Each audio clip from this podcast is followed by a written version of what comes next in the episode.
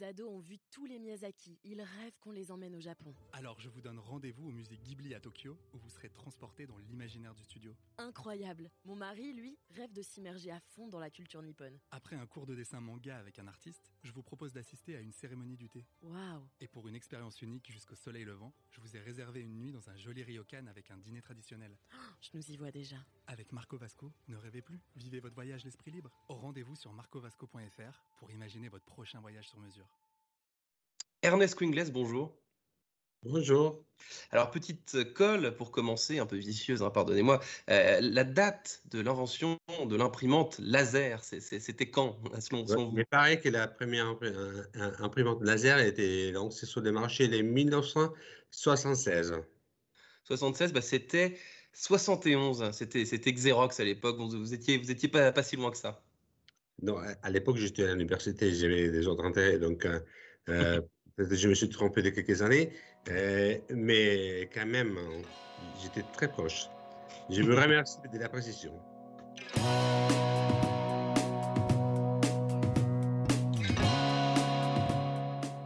Bonjour à tous et bienvenue au Talk Décideur du Figaro. Aujourd'hui avec euh, sur mon écran et sur le vôtre Ernest Quingles, président d'Epson euh, en France et en Espagne. Euh, aussi je crois, Epson c'est une société japonaise qui fabrique des imprimantes, des projecteurs multimédia, des appareils photo et autres matériaux informatiques. Ce que vous vendez le plus aujourd'hui, Ernest Quingles, c'est quoi dans le monde, dans, l'absolu? Ce qu'on vend le plus aujourd'hui, c'est les imprimantes ces imprimantes pour l'utilisation domestique, c'est-à-dire pour les consommateurs individuels. Pour les consommateurs individuels, davantage qu'en entreprise. Aujourd'hui, vous vendez plus d'imprimantes euh, pour, les, pour, les, pour les particuliers que pour les entreprises? Oui, aujourd'hui, c'est-à-dire on, plus d'imprimantes euh, pour les particuliers et on fait plus volume avec, euh, avec les B2B, avec les, les B2I. Parce que nous, on a, on a plusieurs demandes d'activité. On est sur les marchés euh, consommateurs, on est sur les marchés business et on est sur les marchés industriels. Euh, donc, euh, on, a, on a plusieurs activités. Mmh.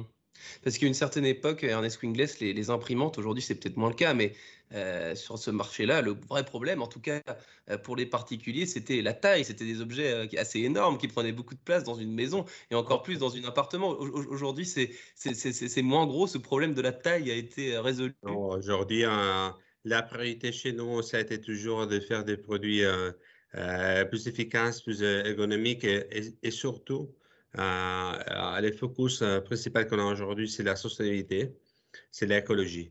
Donc, euh, donc, on est complètement euh, focalisé sur l'amélioration de la vie de, notre produit, on est focalisé sur la sustainabilité, on est focalisé euh, pour, pour élargir le maximum la vie de notre produit.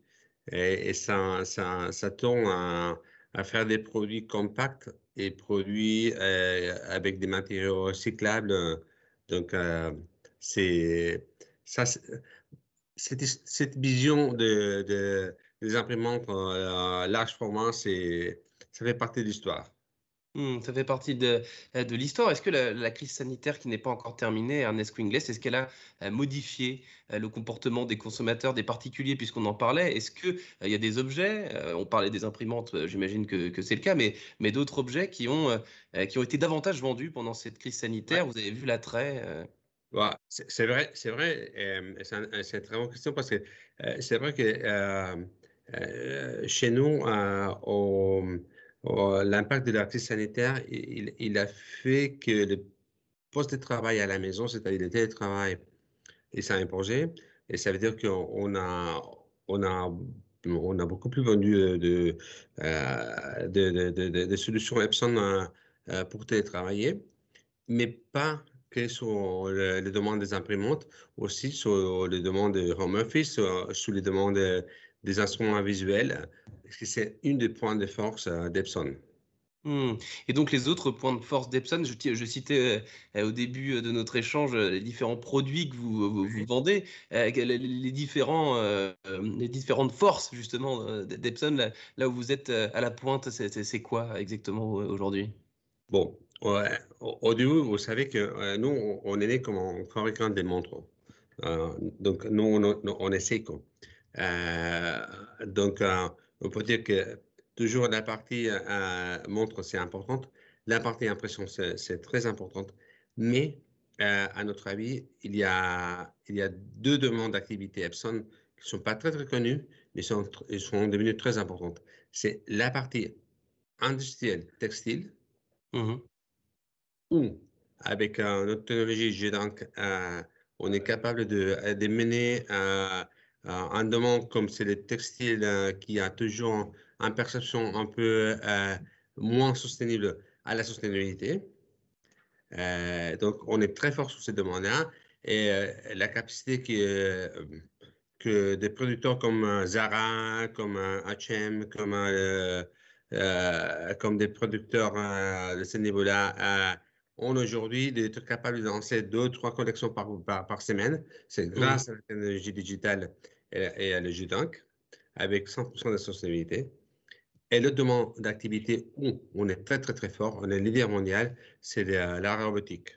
Donc, la robotique industrielle, nous, on est très présent sur la robotique industrielle et c'est une des demandes que, avec euh, la crise sanitaire, il nous a fait réfléchir à tous les Européens pourquoi on était dépendant de euh, les grosses productions qui arrivaient de l'Asie et pourquoi pas réindustrialiser euh, l'Europe, réindustrialiser la France euh, avec euh, notre robotique de, de, précision. Donc, euh, on est très fort sur les demandes et on a eu beaucoup de succès sur la, sur la robotique cette année.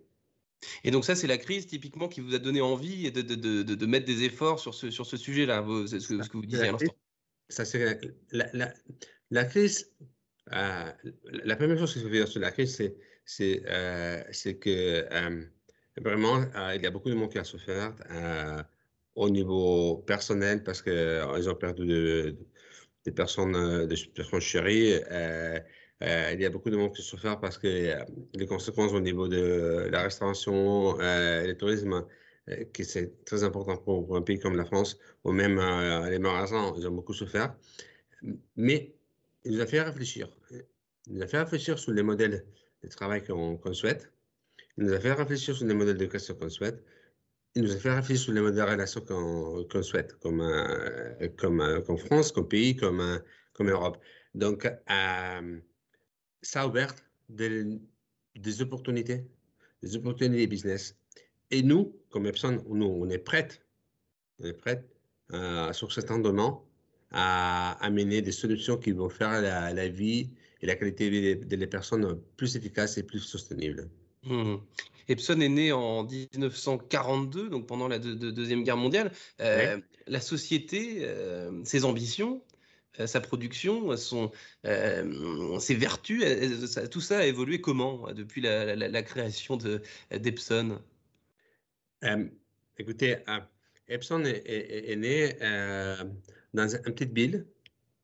C'est comme si en France, Epson était né dans une petite ville dans des Alpes, parce mmh. que nous, on est dans, dans la préfecture de, Nagano, pas loin du mont Fuji. Donc, euh, on a plein de neige pendant l'hiver.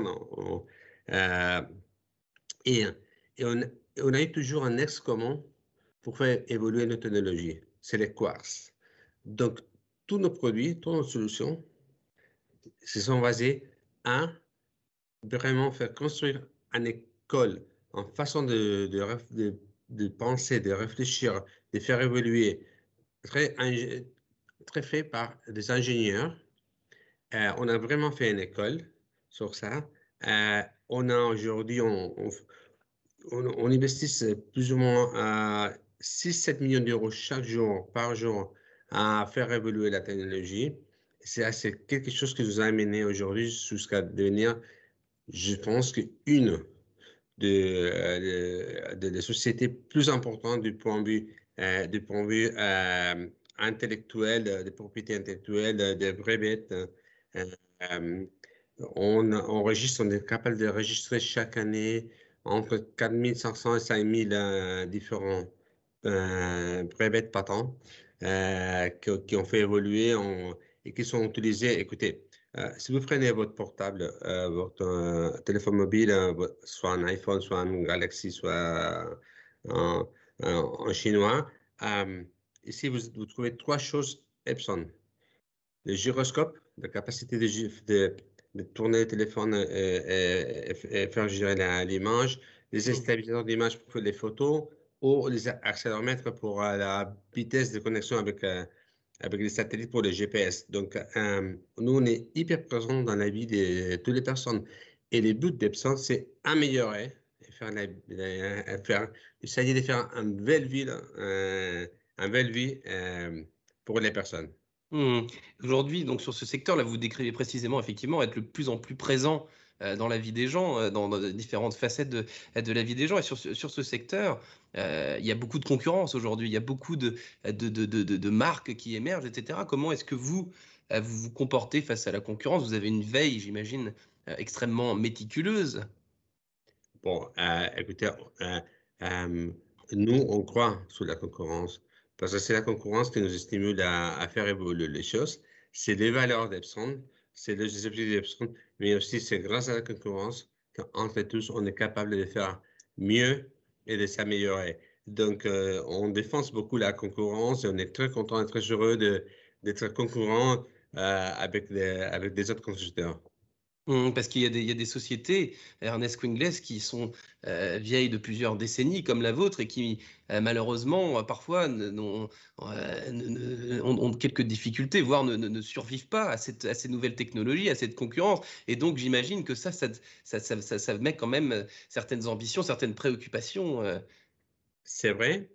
Euh, euh, nous, ce qu'on essaie toujours, c'est d'adapter la mission de la société. Donc maintenant, notre mission est 100% focalisée sur la sustainabilité, sur l'économie circulaire, sur, euh, mais surtout, notre vrai focus, c'est sur faire des investissements pour faire évoluer la technologie. Et faire évoluer la technologie pour être capable de répondre à les besoins de nos clients, mmh. surtout de les personnes. Mmh. Donc, on a un but. Et avec, euh, avec cet objectif, c'est améliorer la qualité de vie des personnes. C'est très facile à être là, à résister et à continuer à investir. Et, euh, depuis notre fondation, on n'a jamais eu perte. On a mmh toujours gagné d'argent. C'est-à-dire, toute cette philosophie de sustainabilité, économie circulaire, investir, améliorer la qualité de vie, on l'a fait et on garde les principes de toutes les sociétés, c'est être capable de rentabiliser tous les investissements qu'on fait. Hmm. Ernest Quingles, président euh, d'Epson France et de plusieurs euh, pays d'Europe, au service euh, des entreprises, mais surtout des personnes, que ce soit dans les entreprises ou des personnes chez eux, dans leur maison, dans leurs appartements. Merci infiniment, Ernest Quingles, d'avoir répondu à mes questions pour le talk décideur du Figaro. Je vous souhaite une excellente fin de journée. Merci, merci à vous et très belle nuit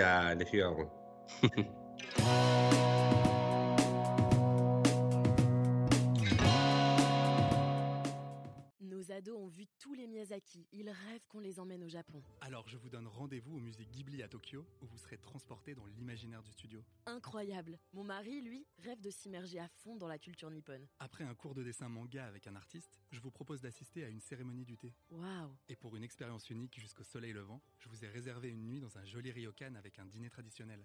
je nous y vois déjà. Avec Marco Vasco, ne rêvez plus, vivez votre voyage l'esprit libre. Au rendez-vous sur marcovasco.fr pour imaginer votre prochain voyage sur mesure.